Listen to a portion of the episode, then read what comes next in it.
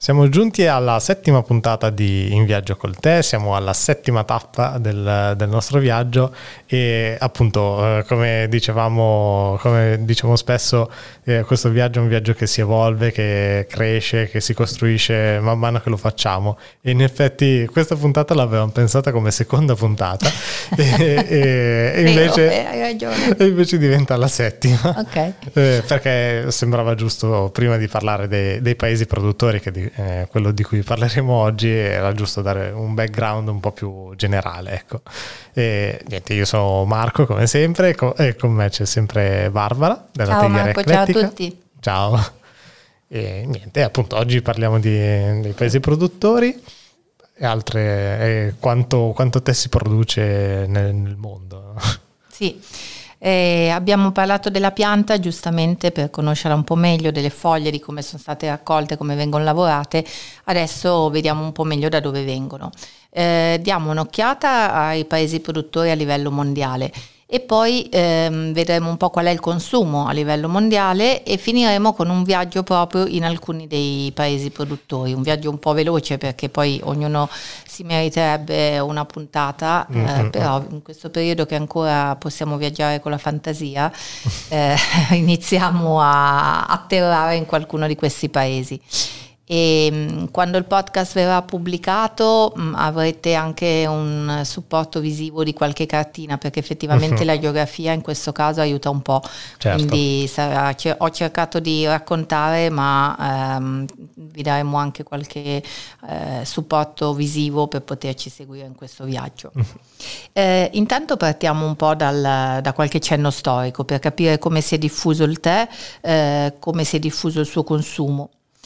Il tè si è radicato nella cultura cinese dove ha avuto inizio la coltivazione delle piante, quindi la Cina è stato il primo posto dove eh, la pianta non è solo stata trovata, ma proprio, hanno deciso di iniziare a coltivarla per produrre del tè da bere. Uh-huh. Poi è stato introdotto in Giappone alla fine dell'VIII secolo e ancora di più all'inizio del XII però è anche parte integrante di paesi che eh, non, non, sono produttori di tè, della cultura di questi paesi, quindi per esempio la cultura britannica e le culture medio orientali. E quindi testimonianza di questo carattere globale del tè è la lunghissima lista dei paesi in cui viene consumato. Tutti, da tutte le parti, su tutti i libri si legge che il tè è la bevanda più bevuta al mondo dopo l'acqua. Lo ripetiamo con un po' di noia, ma in realtà è così. E vediamo qualche cenno storico, mm, dove è iniziata la storia del consumo del tè. Intanto i primi riferimenti storici, quindi stiamo proprio parlando di storia, non delle leggende, Shennong, certo. ehm, la foglia caduta dall'albero, stiamo proprio parlando di... Esatto, le palpebre stappate da Bodhidharma. Eh, stiamo parlando di riferimenti storici, quindi su cui possiamo fare affidamento. Uh-huh. Eh, I primi riferimenti storici... Mh, mm, che fanno riferimento alla bevanda ottenuta dalla foglia della Camellia sinensis si trovano nella cultura cinese ovviamente. Siamo eh, nella dinastia Han, quindi prima di Cristo, tra il 179 e il 117 e il tè viene elencato in un breve testo del poeta Sima Xianggu originario della provincia cinese di Sichuan quindi appare in questo testo. Però primo, uno dei primi riferimenti al consumo del tè, quindi al fatto che bevessero tè, risale all'epoca dei regni, tre regni intorno, oh, tre regni per la mia epoca, è terribile, scusate, intorno al III secolo d.C. e nelle croniche ufficiali di questo periodo si legge che durante un banchetto Sun Hao, il sovrano del regno dei Wu, uno dei tre regni, eh, per la prima volta fece un'eccezione all'etichetta e fece servire il tè al posto del vino quindi grande novità. Eh, se siete interessati ad approfondire l'affascinante storia del tè, vi segnalo un libro eh, che mm, parla proprio di questo in modo molto, molto puntuale, molto accurato. Il titolo è La via del tè, è scritto dal professor Livio Zanini e ehm, è veramente molto interessante perché è, uno, è un excursus che eh, tratta le varie tappe del percorso del tè con, con grande accuratezza sulle fonti. Adesso vediamo un attimo quali sono i dati sulla produzione mondiale. I dati a cui facciamo riferimento sono pubblicati dalla FAO, quindi sono dati ufficiali affidabili e in più eh, sono stati diciamo, consolidati dall'International Tea Committee. L'ultimo report risale al meeting che si è tenuto a Londra nell'ottobre del 2019. In pratica questo gruppo internazionale che si dedica eh, al tè ogni paio d'anni si trova, mh, due anni prima si era trovato in Cina e eh, mette insieme quelli che sono i dati che vengono raccolti da tutti i paesi del mondo in modo da dare una visione di quella che è la produzione, di quella che è stata la produzione di quegli ultimi due anni e anche un po' quelle che sono le, previ- le previsioni del futuro. Uh-huh. Vediamo un attimo eh, un dato, un dato che può essere interessante. Negli ultimi dieci anni, quindi tra il 2009 e il 2019, abbiamo visto un incremento della produzione anno su anno di circa il 4,7%, che è tantissimo. Eh sì, è molto. Cioè, è ta- si vede che è comunque un mercato in crescita uh-huh. e le previsioni per i futuri dieci anni sono che continui più o meno con Crescere. un tasso di crescita del 5%. E questa crescita è un po' particolare, nel senso che ad esempio nel 2018 c'è stato un balzo addirittura del 15%, quindi c'è wow. stato un anno in cui la produzione è aumentata moltissimo. E come mi piace sempre dire, se viene prodotto più tè vuol dire che dall'altra parte qualcuno che il tè lo beve c'è. C'è, sì. e, nel 2020 eh, la Cina, che è il primo produttore mondiale di tè, eh, ha raggiunto un record, record di produzione di 2.970.000 tonnellate di tè. Caspita. Dal 2015 la Cina è saldamente al primo posto nella produzione mondiale di tè, fino allora era, rimasta, era l'India, uh-huh. che adesso ormai è invece saldamente al secondo posto, e ehm, si stima che nel prossimo decennio la produzione soprattutto del tè verde in Cina eh, possa più che raddoppiare. La Cina è principalmente un produttore di tè verde. Come sì. mai questa crescita eh, così diciamo, sensibile proprio in Cina? In realtà eh, perché è cresciuta moltissimo la crescita interna, cioè uh-huh. la mhm. richiesta del prodotto all'interno. Abbiamo visto negli ultimi anni che c'è un movimento della popolazione dalla campagna alle città eh, e anche la possibilità di avere un reddito maggiore quindi di poter spendere di più, spendere di più per cercare anche dei tè buoni. Uh-huh. Quindi da una parte abbiamo un aumento della richiesta del consumo interno, ma anche di tè di qualità più elevata, proprio anche per il consumo interno. E quindi questo fatto ha fatto sì che la Cina abbia esportato, è incredibile, abbia esportato sempre meno tè eh, dopo ne parliamo un attimo perché quando parliamo del, del consumo, nel senso che de, di quello che viene prodotto a livello mondiale, che nel 2019, leggo un attimo il dato della FAO che mi sono tenuta, 2019 a livello mondo eh, il tè che è stato prodotto è 6.497.443 tonnellate a livello Caspita. mondiale. Sì. La cosa particolare è che il 75% di questo viene prodotto dai primi quattro paesi, uh-huh. che sono la Cina, l'India, il Kenya e lo Sri Lanka. Quindi eh, in realtà mh, fanno la, la, parte del leone i primi, i primi paesi. Certo, eh, sono tre quarti del, del, mercato. Esatto, tre quarti del mercato. Uh-huh. Ed è importante perché in realtà poi vedremo, li, di questi li vedremo un pochino meglio, ehm, ci sono poi degli effetti qualche volta, eh, tipo le, le condizioni climatiche o le situazioni dei governi, che possono influenzare poi la produzione del tè. Uh-huh. Il tè è una pianta, quindi è sensibilissima a quello che succede intorno. Certo.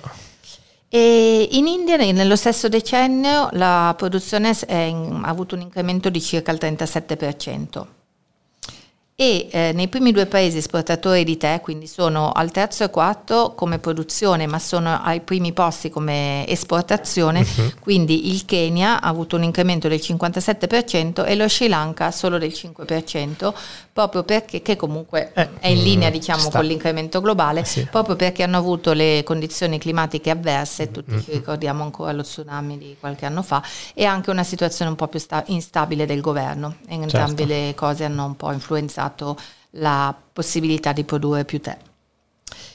Molti dei paesi produttori che arrivano dopo questi quattro in realtà eh, storicamente hanno iniziato a produrre il tè solo per l'esportazione, quindi principalmente per l'esportazione, quindi il Vietnam, l'Indonesia, l'Africa orientale.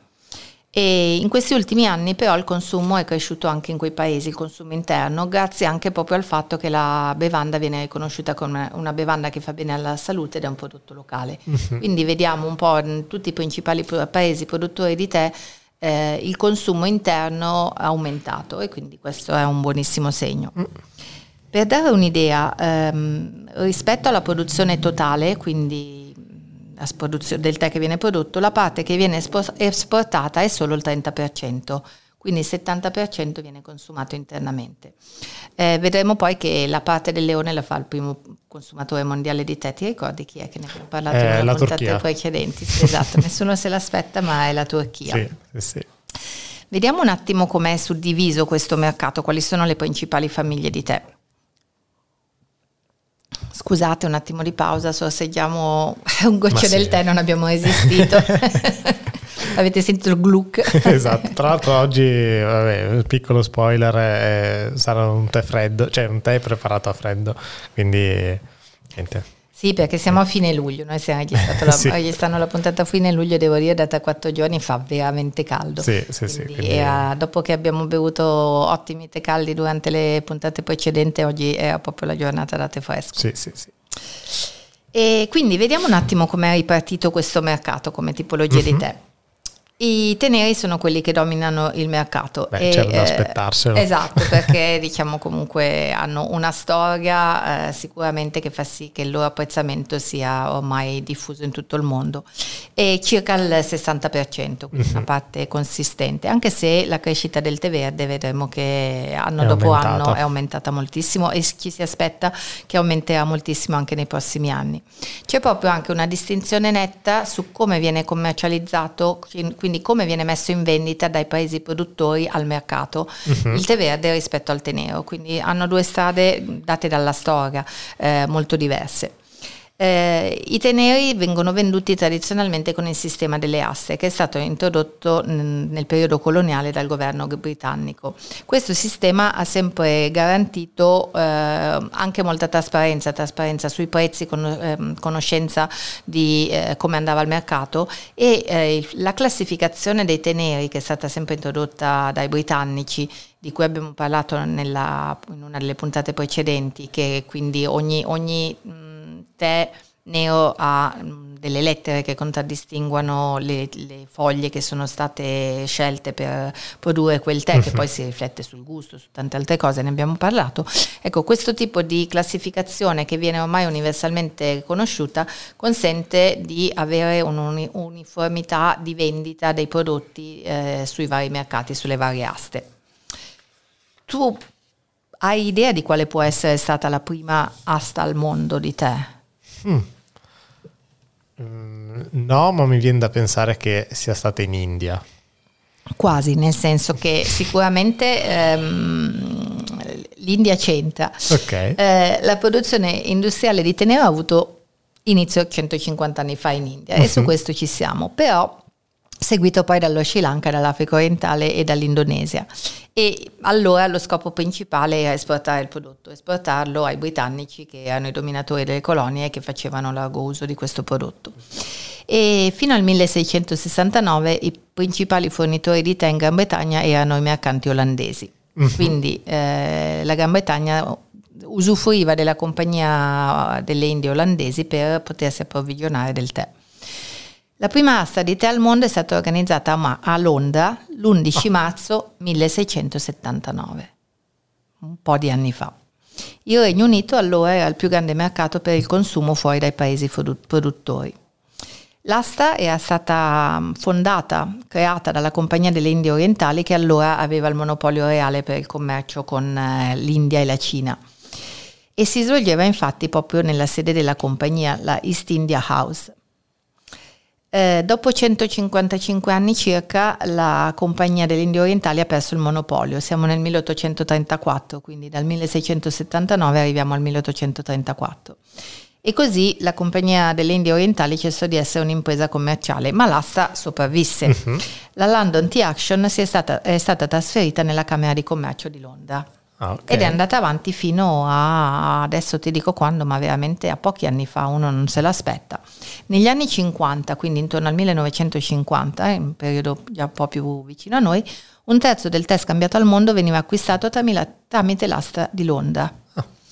Il tè veniva trasportato quindi dallo Sri Lanka, dalla Cina, dall'Africa e dall'India, arrivava a Londra per essere venduto all'asta e da qui poi eh, veniva spedito dai magazzini londinesi alle varie parti del mondo dove era stato acquistato.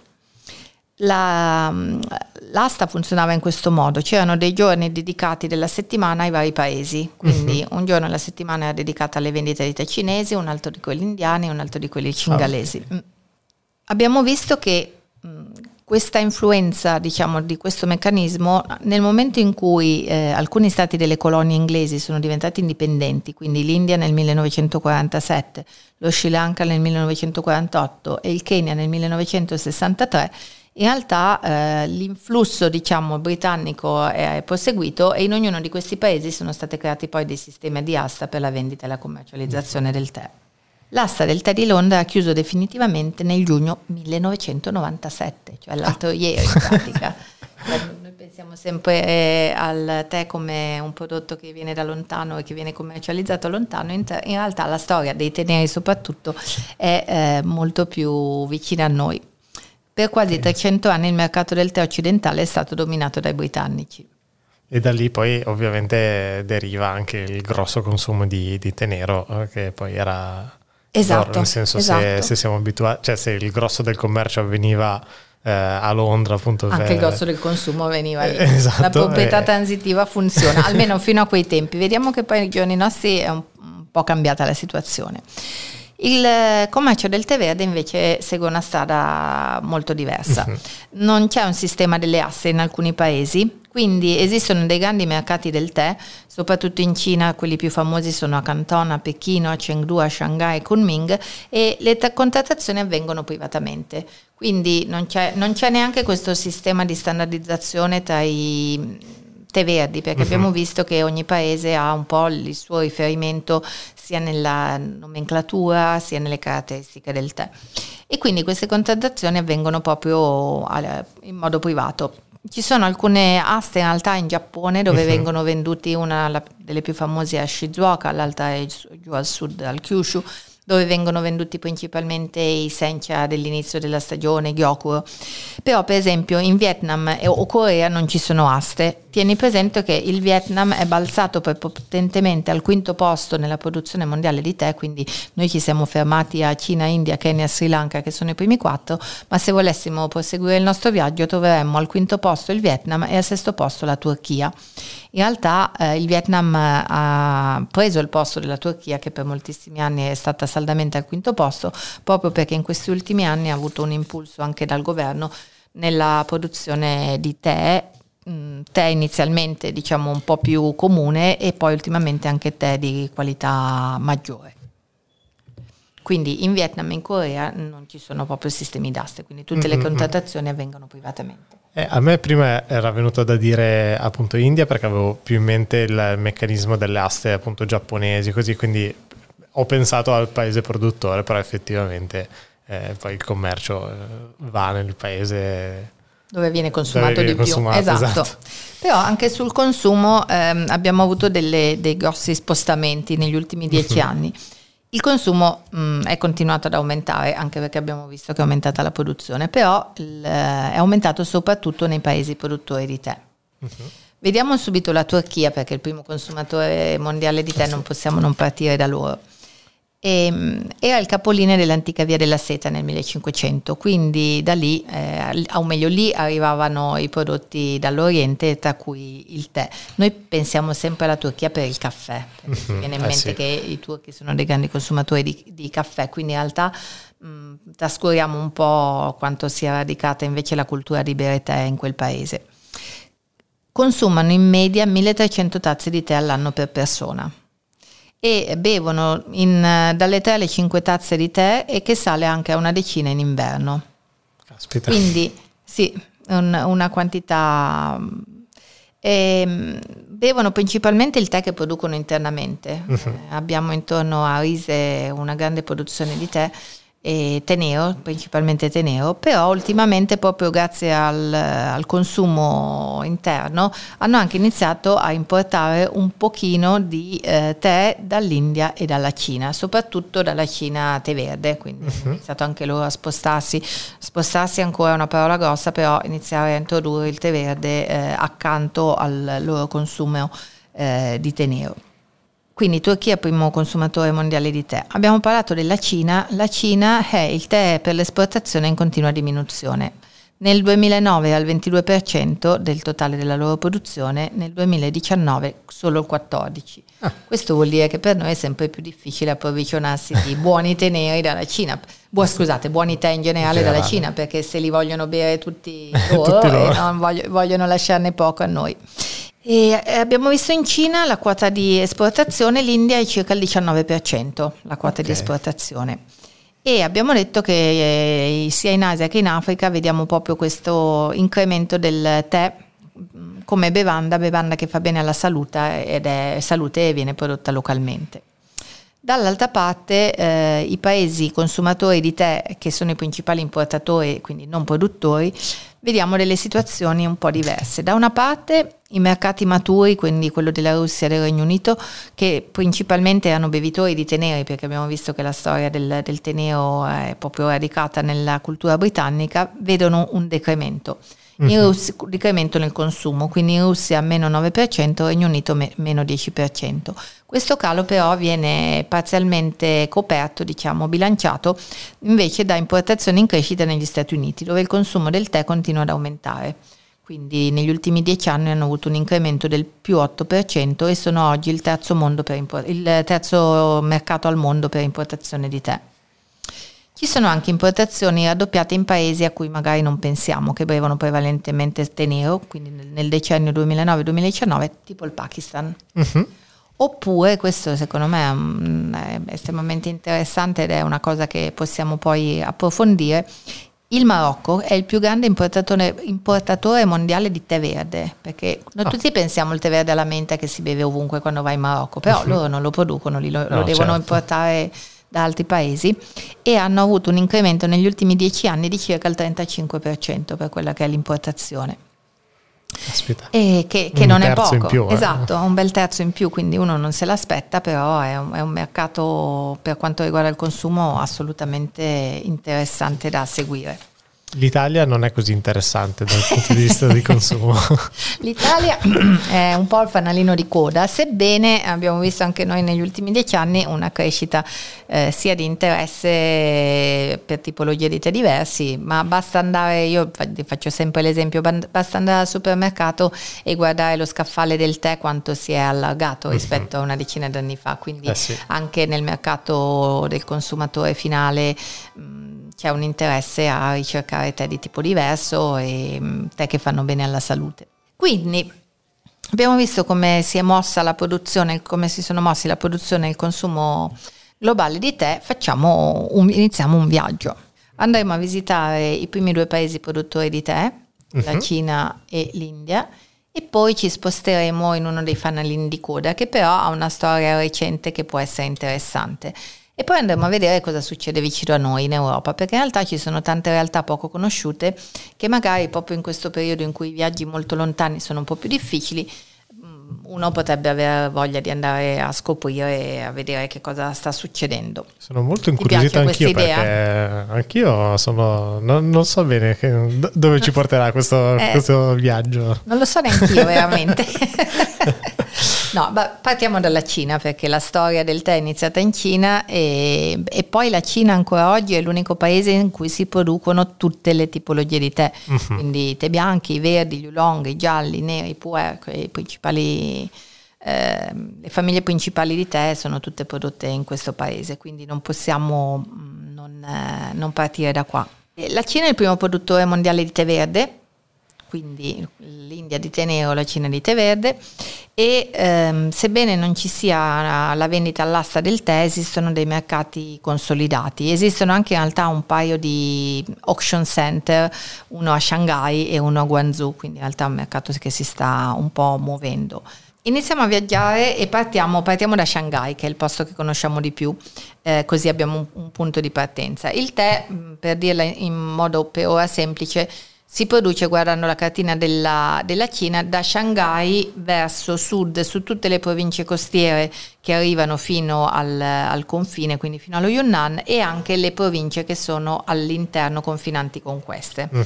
Quindi le prime tre province sono proprio quelle che confinano con l'area urbana di Shanghai. Le si può andare mm, in treno facilmente e raggiungere lo Jiangsu, uh-huh. e andare a vedere le coltivazioni del tè verde Dongting Pilochun, che è quello che abbiamo bevuto alla prima puntata. Uh-huh. Ora ci spostiamo in qualche provincia e um, magari citiamo forse i tè più famosi di quelle province.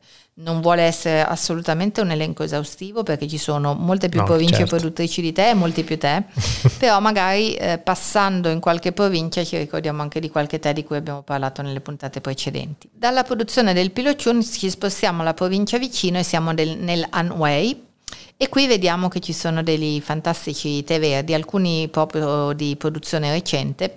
Troviamo Wanshan Maofeng, il Luanguapien e il Taiping Okwei. Eh, il Taiping soprattutto è un tè particolare con un aspetto molto particolare, le foglie molto lunghe, appiattite e che hanno un processo di lavorazione veramente molto recente. Però non troviamo solo tè verde, questa è eh, la patria del Kimono Chimen, uno uh-huh. degli Honcha più famosi quelli che i terossi eh, cinesi, quelli che per noi sono teneri, Hong Cha Teros, ne abbiamo già parlato in passato. Quindi il Kimun è forse il tè che anche qua da noi è arrivato per primo tra i teneri cinesi. Da qui andiamo nella provincia accanto, eh, verso il mare, e siamo nello Zhejiang. Tra l'altro Zhejiang è anche una bellissima zona da visitare se vogliamo fare proprio turismo.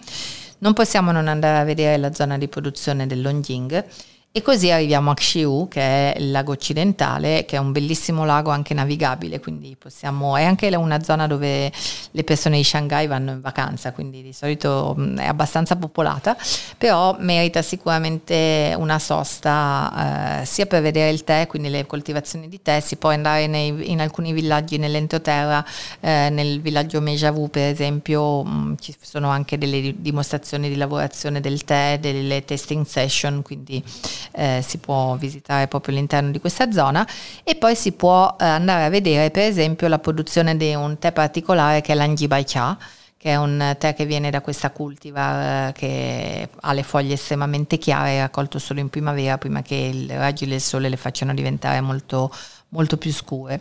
Oppure troviamo anche il Tianmu Chinding, sempre in questa zona. Quindi abbiamo fatto le prime tre province eh, intorno a Shanghai, adesso ci spostiamo e andiamo sempre più a sud. Uh-huh. e troviamo la provincia del Hubei e uno dei famosissimi tè che, verdi che viene da qua è l'Enshiulu Enshiu lui è chiamato il gyokuro cinese, è un tè verde che a differenza di altri tè verdi cinesi ha una nota umami. Oh, okay. Non è l'unico, in realtà ce n'è un altro in una provincia un po' più giù, eh, però è un, abbastanza atipico, è una nota che troviamo molto di più nei tè giapponesi, eh è sì. dato ovviamente dalla lavorazione delle foglie, però ecco questo Enshiu Lu ha questa caratteristica. Ci spostiamo, andiamo nel Jiangxi, e da qui abbiamo sia un tè verde famoso che è lo Yunwu Cha, una cultivar con delle foglie piccolissime ehm, che ha un sapore estremamente vegetale, ricorda um, asparagi, acqua degli spinaci, cardo, molto saporito. C'è anche un Honcha eh, molto famoso in questa zona che è il Ninghong, anche in questo caso una cultiva eh, con delle foglie piccolissime, vengono raccolte solo le gemme pelosissime, lavorate come un tè nero, quindi in realtà poi diventano dorate, è un tè che ha un bouquet pazzesco, sa di fiori, sa di cacao in modo assolutamente naturale.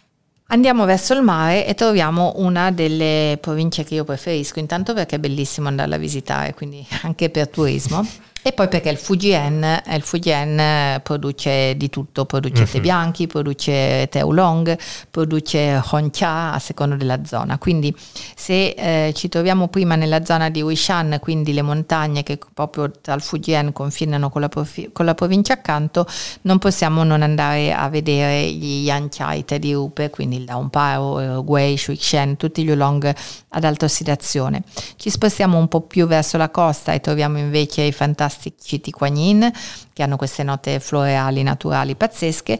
Andiamo un po' più a nord e troviamo la produzione dei tè bianchi come il Pai Mutan e il Bai Zen. Andiamo a nord del Min River e troviamo gli Hongcha come il Bailin, il Jinjun Mei, Zenghe, Tanjiang. Quindi eh, Fujian merita assolutamente una visita, sia dal punto di vista paesaggistico che dal punto di vista tè, assolutamente. Proseguiamo verso sud, andiamo nel Hunan e troviamo forse uno dei tè verdi più famosi della provincia che è il Guzhang Maojian e nel Guangdong, nella provincia accanto, a nord del Guangdong, confiniamo col Fujian e da lì viene il Fengguandanzong, quindi uh-huh. uno mhm. degli oolong più famosi di questa provincia. E, ehm, in realtà uno che poi sono moltissimi, perché le cultivar con cui si produce Fengguandanzong sono tante e possiamo avere tè che hanno sapore di frutta, di miele, di frutta guscio. Mm, eh, il Fengguandanzong in realtà sono una famiglia di tè, tutti uh-huh. da scoprire. Siamo arrivati nello Yunnan, quindi nella provincia più a sud, mm, ovest, e qui vabbè lo Yunnan è famosissimo per il puer, c'è mhm. poco da dire, però non è l'unico tè che si produce, si, si producono anche degli Hongcha buonissimi in questa zona, uno dei più famosi è il Dian Hong, che poi Dian Hong significa Ateneo dello Yunnan, perché Yunnan um, aveva, veniva anche conosciuto anticamente con il diminutivo di Dian, Hong è tè rosso, quindi Dian Hong Cha vuol dire tè rosso dello Yunnan. Anche uh-huh. qui ne esistono diversi grading, da quelli di solo gemme a quelli a gemme foglie, bisogna un po' capire che tè abbiamo di fronte, comunque di solito sono assolutamente interessanti da scoprire e nella parte nord in realtà dello Yunnan si producono comunque anche tè verdi uh-huh. e, e, recentemente abbiamo una produzione di tè bianchi, tè bianchi che vengono prodotti sia in foglia che anche pressati in panetti come il puer per essere fatti invecchiare perché da poco abbiamo scoperto che anche il tè bianco può essere invecchiato. invecchiato. Mm. L'ultima provincia in cui arriviamo è alle spalle dello Yunnan, famosa per i panda. Arriviamo nel Sichuan nel Sichuan troviamo due tè verdi molto famosi che sono Zui Qing e Zen Qing, soprattutto questo secondo è l'alto che ha la nota umami insieme alla Ulu. Mm-hmm.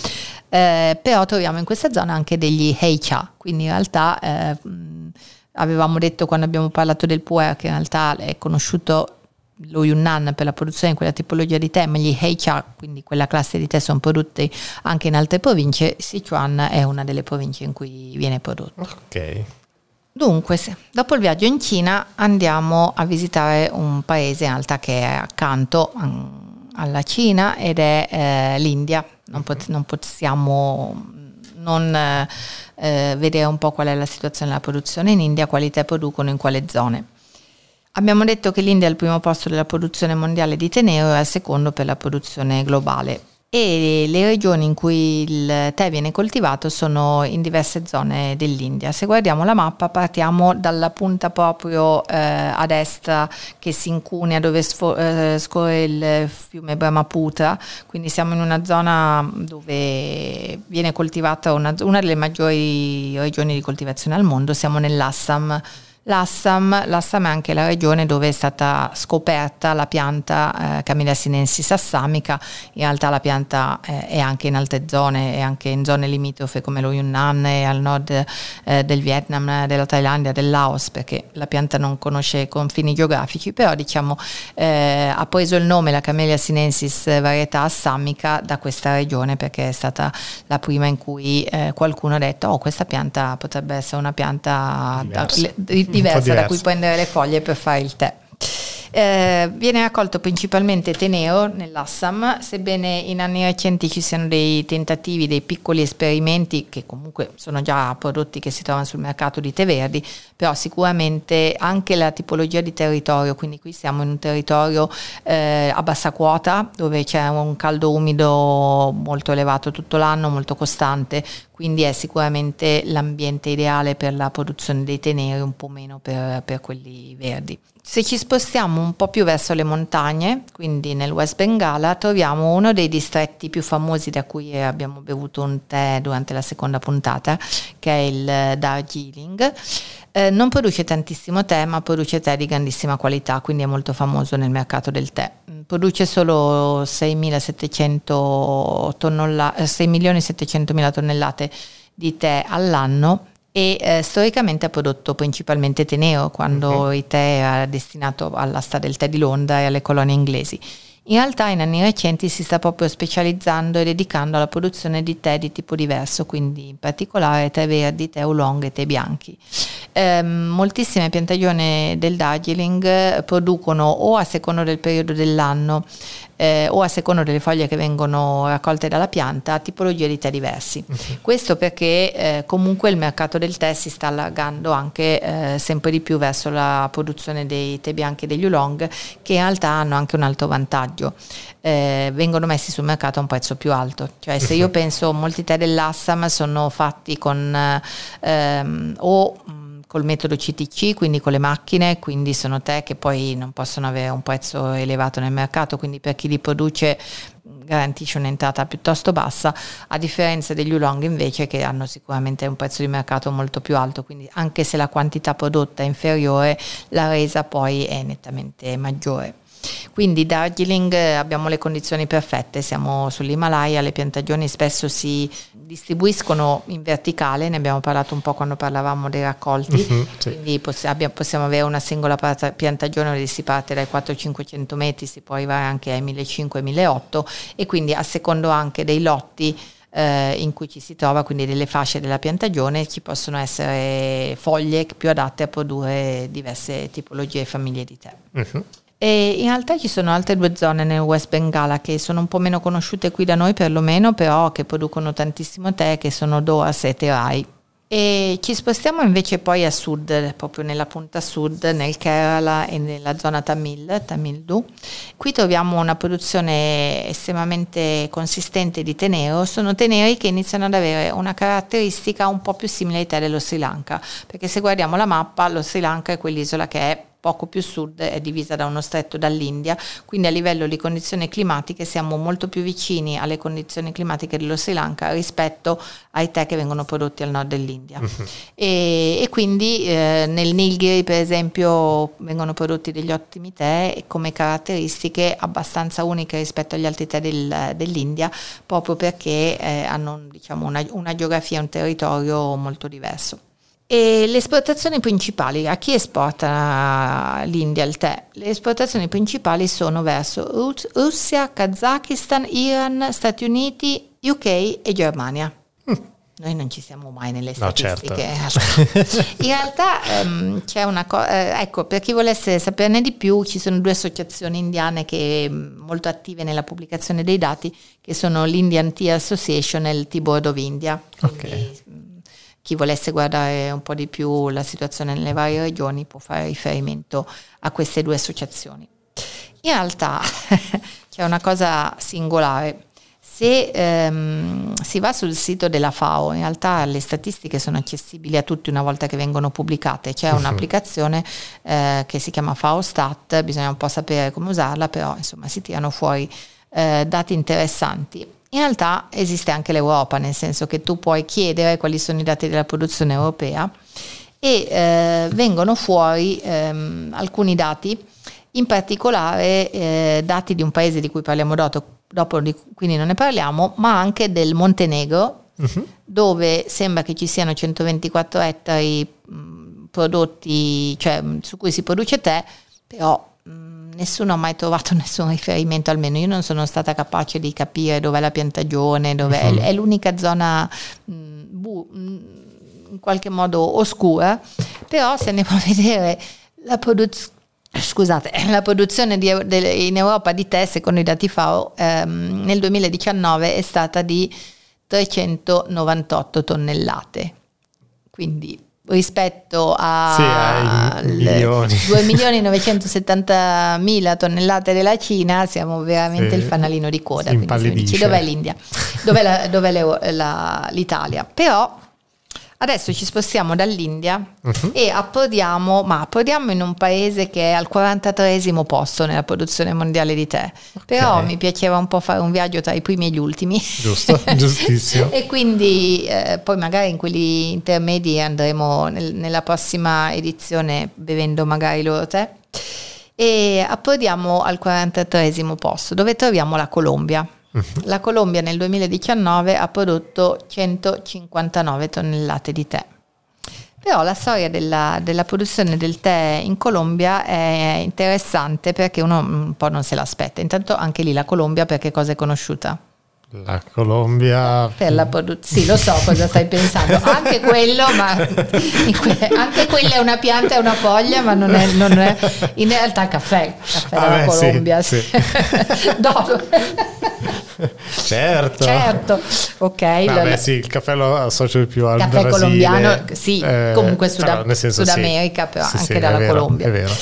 E in realtà c'è una storia interessante di un'azienda che produce e commercializza tè in Colombia uh-huh. e in anni recentissimi, quindi negli ultimi paio d'anni, ehm, abbiamo iniziato a poterlo avere anche qua in Europa. Quindi mh, ne parlo anche per questo, insomma è una realtà lontanissima ma che in qualche modo eh, è possibile adesso anche in Europa assaggiare qualche tè colombiano. Uh-huh. In realtà c'è questa azienda che si chiama Agricola Himalaya che ehm, si trova alla periferia di Santiago de Cali e ha, eh, possiede due aziende produttrici di tè, la Bitaco Unique Colombian Tea e Indu è il più grande marchio di tè in Colombia, eh, presente in oltre 8 paesi del Sud America e produce principalmente tè in bustina dedicato al mercato di massa. Quindi, diciamo, ci interessa un po' meno questa realtà. Sebbene sia quella che in qualche modo dà anche il sostegno economico all'azienda per fare mm. sperimentazioni nuove. l'altra parte dell'azienda di Agricola Himalaya è la Bitaco. Bitaco è stata fondata negli anni 50 dalla famiglia Lano e negli anni 60 era l'unica azienda che produceva tè a foglia intera in eh, Colombia. In quel periodo hanno iniziato le insurrezioni contro il governo colombiano, i dipendenti della fabbrica, fabbrica hanno iniziato a scioperare e il governo ha liquidato l'azienda. Quindi l'abitaco esisteva negli anni 50, produceva tè in foglia. Le piantagioni sono state lasciate a se stesse, quindi nessuno ha più curato le piante e eh, per molti anni, fino agli anni Ottanta, le piante hanno continuato a crescere liberamente in modo selvatico. Alla fine degli anni Ottanta la famiglia ha deciso di riprendere in mano questo patrimonio che aveva, modernizzare la tenuta e soprattutto l'impianto produttivo. Uh-huh. E eh, hanno acquistato nuove attrezzature e che cosa hanno deciso di fare? Produrre tè CTC per le bustine, perché uh-huh. quello era il mercato che vedevano come il mercato più, fu- più fiorente. E eh, si sono affermati presto come leader nel tè in Colombia e nei paesi vicini, però sempre per il tè in bustina. Per fortuna in anni molto recenti hanno intuito che il cambiamento del mercato era verso il tè sfuso in foglia, dal quale potevano anche avere una qualità, dando un prodotto di qualità superiore, potevano anche ottenere un reddito maggiore e eh, con grande lungimiranza cosa hanno fatto? Hanno acquistato nuove attrezzature con l'obiettivo proprio di produrre tè di migliore qualità e quindi ritornare alla produzione del tè sfuso. Nel 2013 hanno fondato la Bitaco Unique Colombian Tea e in questo momento è l'unico posto in Colombia dove si coltiva tè. E la fattoria si trova a La Cumbre, nella valle del Cauca, la piantagione di circa 55 ettari, dove hanno circa 157.000 piante desiderano arrivare nei prossimi anni anche fino a 80 ettari. La piantagione arriva fino in montagna, fino a 2000 metri d'altezza e il clima è un clima di foresta subtropicale. Uh-huh. Tra l'altro stanno cercando di perseguire una coltivazione principalmente biologica e sono aiutati dal fatto di avere intorno la foresta selvaggia. Uh-huh. In più hanno utilizzato dei metodi per esempio per eh, non, ave- non, dover utilizzare antiparassitari, chim- antiparassitari, chimici. Ad esempio tutti i loro lotti hanno intorno delle siepi di citronella. La citronella è un repellente naturale per gli insetti e anche producono loro i fertilizzanti naturali creando il compost con le foglie di altre piante della foresta che raccolgono. Quindi insomma una, una realtà veramente interessante da seguire come crescita nei prossimi anni. Hanno anche un impianto di lavorazione del tè all'avanguardia in grado di produrre 150 kg di tè al giorno e eh, hanno acquistato dall'India i macchinari proprio per produrre tè di alta qualità. Eh, in questo momento producono solo tè nero, uh-huh. producono tè verde su ordinazione, stanno ancora un po' sperimentando e perfezionando le tecniche, in questo momento lo stanno lavorando un po' in stile giapponese, quindi vaporizzando uh-huh. le foglie okay. per bloccare l'ossidazione enzimatica. Però sì, eh, è particolare è, è questa, questa, Magari realtà. in uno dei prossimi incontri assaggeremo un tè colombiano. Sarebbe interessante. Vero. Assolutamente. Sono comunque al 43 posto nella statistica della FAO, quindi Eh sì. insomma se la sono giocata non male. Le statistiche dei vari paesi, così per curiosità, il Nepal si trova al 19 posto, Taiwan. Taiwan è al 20 posto come produzione, ma nel mio cuore Nepal e Taiwan sono al primo come qualità dei tè, quindi Sì, in sì, realtà abbiamo la quantità di tè prodotto che però se poi pensiamo alla qualità del tè prodotto vanno un po' su due strade diverse. Eh no, certo. Anzi, cioè, eh, eh, cioè, se, se punti di più alla qualità... Produci meno, esatto, esatto, produci infatti, di meno. esatto, infatti questo infatti succede in alcuni paesi, anche la Corea, la Corea al ventottesimo posto, il Giappone al dodicesimo e ormai se guardi le statistiche degli ultimi anni, loro circa 80.000, 82.000, 79.000 a secondo dell'anno, quelle sono le tonnellate prodotte perché il Eh sì. territorio è stretto, le isole... Non si può esatto, tot, non, non cioè- possono estendere le loro isole, quindi eh, la, la produzione... eh, È è consolidata e vorrebbero tanto estenderla più a nord di Tokyo, ma non ci sono le condizioni climatiche che lo consentono e quindi in qualche modo sono eh, limitati proprio dal, dal- dal tipo di territorio che hanno. sì. Quale sarà il futuro dei paesi produttori di tè secondo te? Eh, allora, vedere, mh, eh, cioè sentire un po' i racconti che, che sento da te e, e a vedere questi nuovi mercati e anche l- la diffusione di nuove tipologie di tè, appunto anche l'apertura eh, verso i tè verdi, verso altri tipi come gli oolong e quant'altro. Boh, mh, vedo una, cioè mi auguro una, una crescita sia de- dei paesi che iniziano magari a sperimentare, a produrre eh, anche piccole quantità di tè, ma appunto magari puntando più a eh, dei tè particolari. e- non so, vedo più questo tipo di crescita piuttosto che una, una crescita della massa, cioè del, del tè di massa, tra virgolette. Sì, diciamo che c'è anche tanto l'incognita climatica che Sì, potrebbe anche. ehm, far peggiorare la situazione. Eh, per esempio quest'anno in Assam eh, ci sono state forti alluvioni nel periodo del raccolto di aprile più o meno, hanno perso circa il 30% del raccolto, per Certo. fare un esempio. Ma eh, le condizioni climatiche che cambiano potrebbero anche favorire alcuni paesi che non producevano tè o che ne producevano poco perché diventano più simili come clima a paesi subtropicali e quindi sono in Certo. grado di produrlo. Sì, quando prima parlavi delle tipologie di tè, ehm, citiamo solo un paio di paesi dell'Africa che in anni recenti hanno prodotto dei tè bianchi con Mhm. grande successo, interesse, mi viene da dire. Ci sono alcuni tè bianchi che vengono da paesi da cui non ti aspetti. Io ho assaggiato un venire. Malawi. Esatto, white Malawi, Ruanda e perfino in eh, Kenya ci sono delle zone dove producono tè bianco, quindi eh, anche perché ci sono- noi pensiamo all'Africa, in realtà ci sono le zone dell'Africa anche montuose, quindi Sì, sì. eh, non, non è tutto la pianura, la steppa che, che- che Esatto. abbiamo in mente e quindi ci sono già appunto queste realtà che si stanno muovendo magari da una produzione storica di- semplicemente di tè nero verso Mhm. altre tipologie di tè e già anche con degli ottimi risultati. Sì. Planiamo un po' più vicino a noi e quindi Ok. vediamo un po' qual è la situazione in Europa. Mhm. E partiamo dall'Italia. Eh, abbiamo ben tre realtà. Mm. Ehm, adesso parleremo di alcune realtà, qualcuno, diciamo, alcune sono realtà dove ci sono solo piantagioni, quindi non c'è produzione di tè o non c'è ancora produzione di tè Mhm. perché magari le piante sono giovani, quindi magari sono realtà da tenere sott'occhio.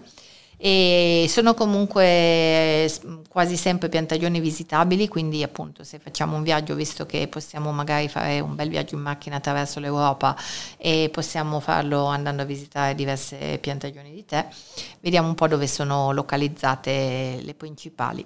Intanto la, la storica, la prima, la prima piantagione di tè eh, in Toscana, Sant'Andrea di Compito, tra Lucca e Capannori, e da oltre dieci anni produce piccole quantità di tè che vende principalmente quando ci sono delle occasioni di degustazioni oppure una, una manifestazione estremamente interessante che si chiama Antiche Camelie della Lucchesia che si tiene a marzo e per un paio di settimane, quindi tre weekend, ed è veramente un'occasione per andare non solo a vedere la piantagione di tè di Guido Cattolica, ma anche per vedere le meravigliose piante di Camellia eh, sinensis japonica in realtà, più che sinensis, quindi quelle di, da fiore che sono mhm. meravigliose. In quel periodo sono aperti al pubblico anche i giardini di alcune case private, quindi è un'occasione per vedere una realtà bucolica estremamente interessante.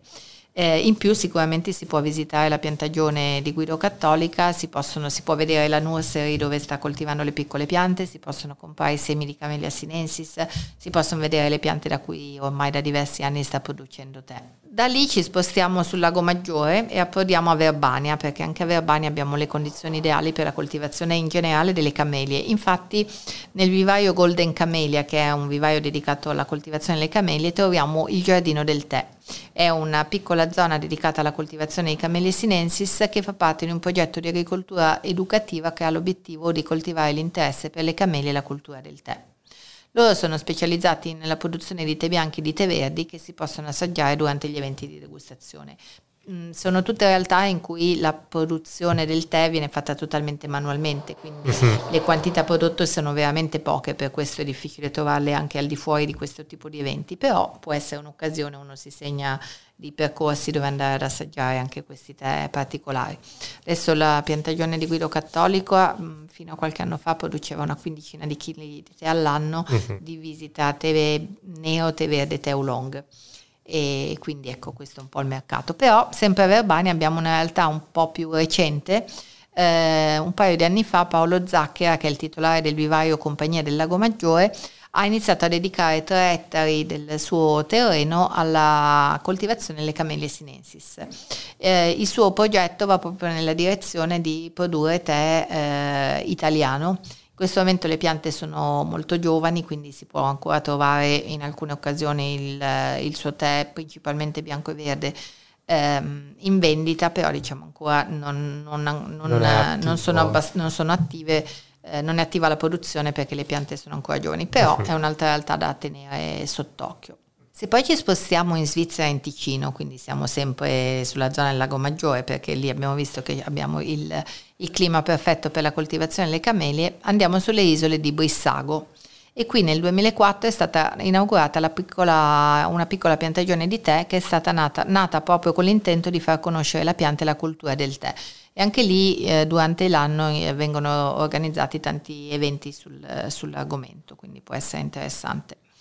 Un altro posto bellissimo, dove c'è un'atmosfera veramente particolare, è a Monte Verità, sopra Ascona. E lì abbiamo una piccola coltivazione di Camellia sinensis con circa mille piante. Abbiamo anche una casa del tè in stile giapponese, un laboratorio, un padiglione con un wow. giardino zen, una vista meravigliosa sul lago e un'atmosfera rilassante, quindi eh, sicuramente può valere una deviazione.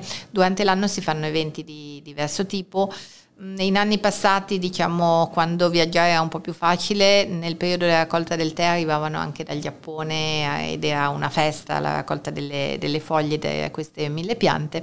E, però ecco, anche, anche, loro in questo momento non producono tè commerciale che si può trovare in giro, però è un'altra realtà che se uno ha voglia di visitare eh, non è lontana. Dalla Svizzera andiamo in Scozia. Uh. Wow!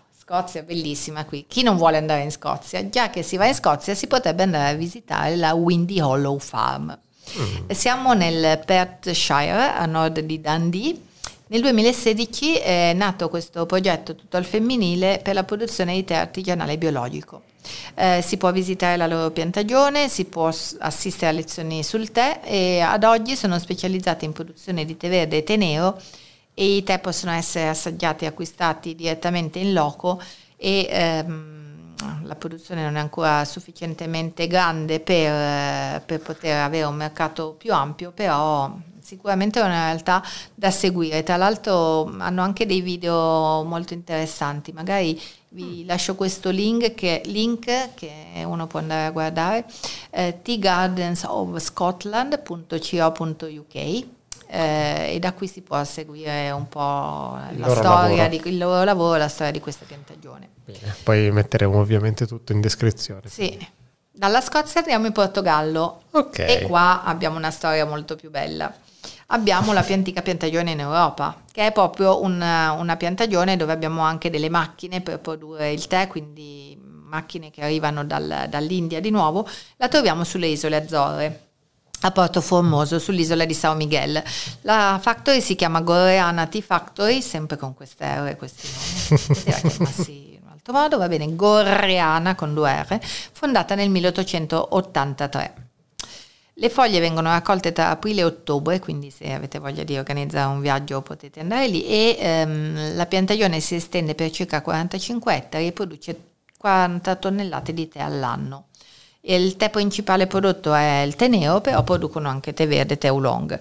Eh, ogni tanto a me è capitato negli anni di riuscire ad avere anche qua eh, da noi un po' di tè del Portogallo. Non è facilissimo perché loro in realtà hanno un mercato loro interno che eh, ne acquisisce la gran parte, però eh, può essere magari l'occasione di fare un viaggio, si può visitare la factory, la fabbrica, si può bere il, il tè da loro, quindi sicuramente questa è la piantagione più famosa perché è veramente quella, la prima del, del, in Europa e quindi la prima dove la produzione non è una produzione diciamo manuale del tè, ma è proprio una produzione in una scala più ampia.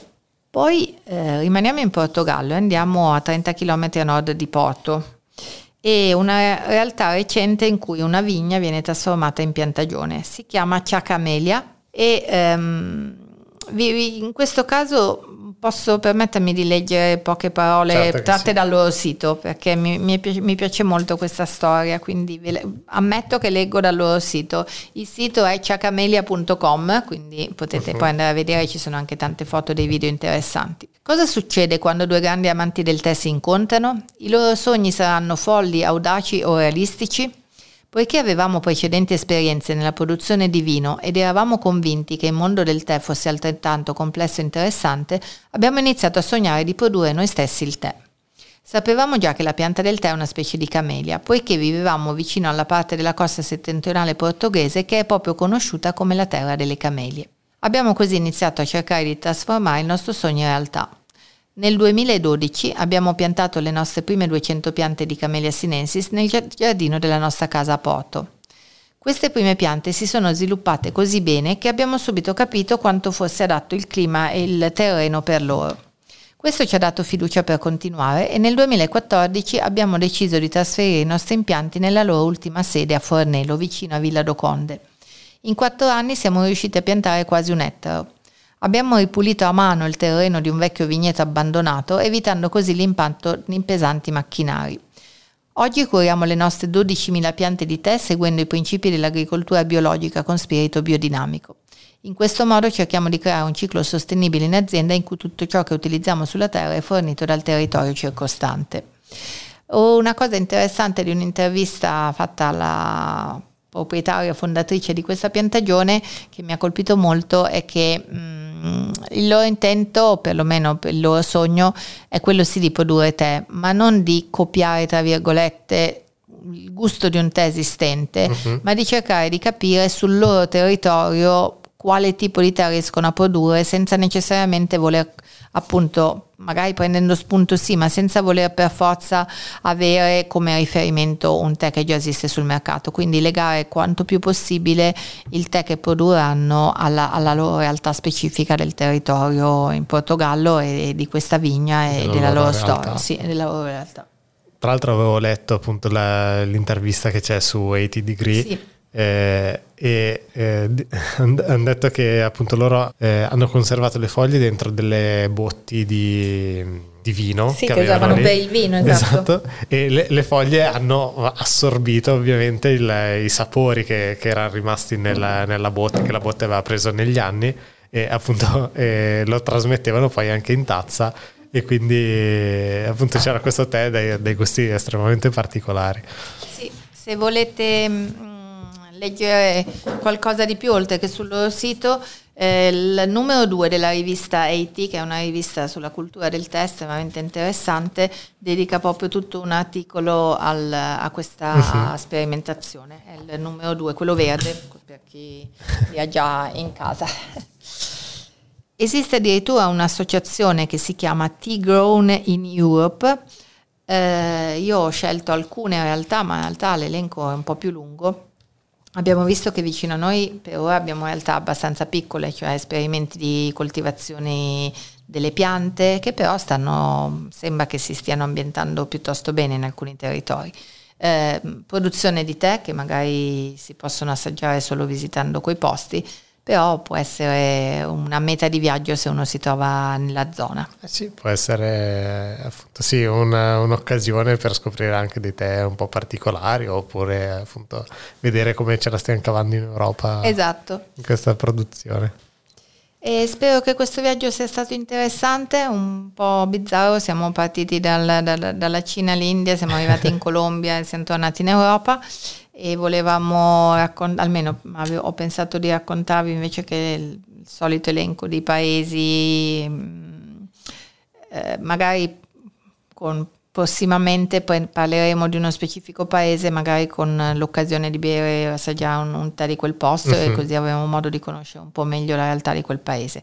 È ovvio che eh, in poco tempo bis- bisogna fare delle scelte e eh questo sì. primo viaggio tra i produttori di tè è approdato in, in questo modo. Spero che vi sia piaciuto, che siate interessati, che magari abbiate voglia di andare a vedere anche su internet un po' di più qualche video, qualche eh, immagine dei posti di cui vi abbiamo parlato. Eh sì, no, piuttosto che appunto fare soltanto un elenco e no, non parlare poi effettivamente dei, dei, vari paesi, boh, trovo che sia stata un, una scelta comunque eh, simpatica e, e, che abbia aiutato insomma a capire meglio un po' le, i, i, confini. Anche cioè dare degli spunti, esatto, esatto dare sì. degli spunti a capire comunque che ci possono essere delle realtà in, eh, in evoluzione. A me per esempio sì, questa sì, non, non, le ho ancora visitati personalmente, ma la prima volta che mi capiterà di andare in Portogallo devo assolutamente andare a conoscere questi signori che hanno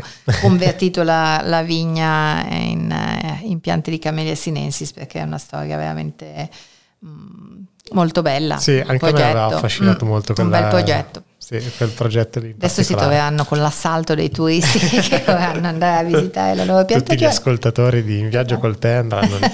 Chi è in Portogallo, nella zona di Porto, li contatti esatto. e vada a trovarli.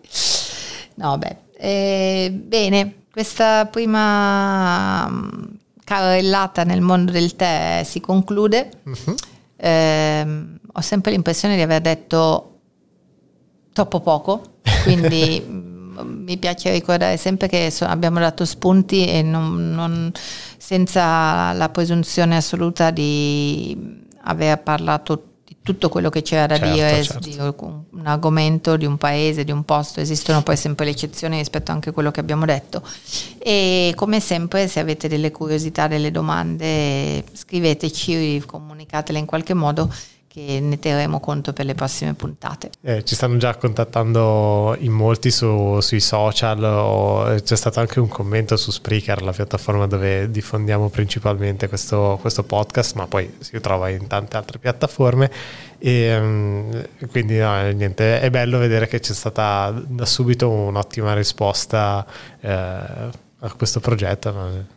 No? sono, sono molto contento di... Sì, anche perché è un tuo progetto, creando. quindi infatti volevo ringraziarti per avermi coinvolta in questo viaggio perché mi sto divertendo tra l'altro effettivamente sì, mi, poi mi piace perché poi lo stiamo anche adattando piano piano sì. con, eh, in base alle cose che ci diciamo e con un grande scambio di, di idee, quindi è, è, un viaggio in continua evoluzione, come, come dovrebbe essere in sì. realtà un viaggio vero, non, non solo eh, con la fantasia per ora. Ah, sono contento anch'io tantissimo di, di, come si è evoluto poi questo viaggio, di, di aver iniziato poi questo, questo progetto e che, che, hai accettato di eh, condurci in questo, in questo viaggio. E niente, è stato... Grazie a chi ci vuole ascoltare. Sì, sì, sì, grazie mille a, a, chi sta facendo questo viaggio con noi, anche se non qui presente a registrare, ma comunque eh, che ci ascolta, che continua ad ascoltarci. E, boh. Il tè di oggi è buonissimo a proposito. A proposito, il tè di oggi estremamente estremamente buono eh, preparato anche a freddo quindi no, una preparazione non facilissima, nel senso non facile rendere bene un tè, eh, il sapore di un tè eh, anche a freddo. Però se l'è cavata, se l'è cavata molto, bene, molto, sì. bene. Sì, sì. Questo tè viene, viene dalla Thailandia, eh, Thailandia, quindicesimo posto nella produzione mondiale di tè, già che ci siamo. e, um, è un oolong Si chiama Thai Beauty, eh, perché si chiama così? Perché eh, ricorda, cioè comunque nella produzione hanno preso spunto da un famosissimo tè oolong taiwanese che si chiama Oriental Beauty, un po' diverso dagli altri tipologie di oolong per cui la foglia non è né arrotolata né attorcigliata, sembra quasi più al, alla, come aspetto la foglia di un tè del Darjeeling, cioè tra l'altro viene raccolto e prodotto in estate e non in primavera e in autunno come la maggior parte degli oolong. E ha queste, mi è piaciuto perché me, quando hai iniziato ad assaggiarlo mi hai detto sembra un tè aromatizzato, nel senso che ha talmente sì. tante sfaccettature nel bouquet che effettivamente mh, mm, sembra strano che un tè, solo le foglie senza avere niente di aggiunto possono avere questo sapore. E, mh, gli oolong in generale sono tè che si prestano benissimo per essere fatti freddi perché hanno sempre un finale piuttosto morbido, quindi tranne qualche eccezione in qualche Feng Guangdong eh, possono dare degli ottimi risultati e siccome oggi è una giornata veramente calda mi è sembrato una, un, un, il tè adatto per accompagnarci in questo viaggio. Assolutamente, no? è stato estremamente piacevole da bere e appunto eh, anche appunto gli aromi che si sentivano, il, la, la, frutta, eh, no, boh, era proprio buono. Sì. Bene, grazie. Magari assaggiate anche voi qualche tè oolong mentre ci ascoltate, così siamo sulla stessa linea di degustazione. Bene. Grazie a tutti, un saluto. Grazie mille Barbara e grazie a chi ci ascolta. Ciao, ciao. Alla prossima. Ciao. Planning on traveling this summer? Make saving at the pump part of your plans with two times the fuel points from Harris Teeter. It's easy. Download your eVIC coupon, and for every dollar you spend with your VIC card, you'll get two fuel points. That's up to $1 per gallon on quality fuel at participating BP and Harris Teeter fuel centers. Download your eVIC coupon today and save money at the pump all summer long with eVIC and Harris Teeter fuel points.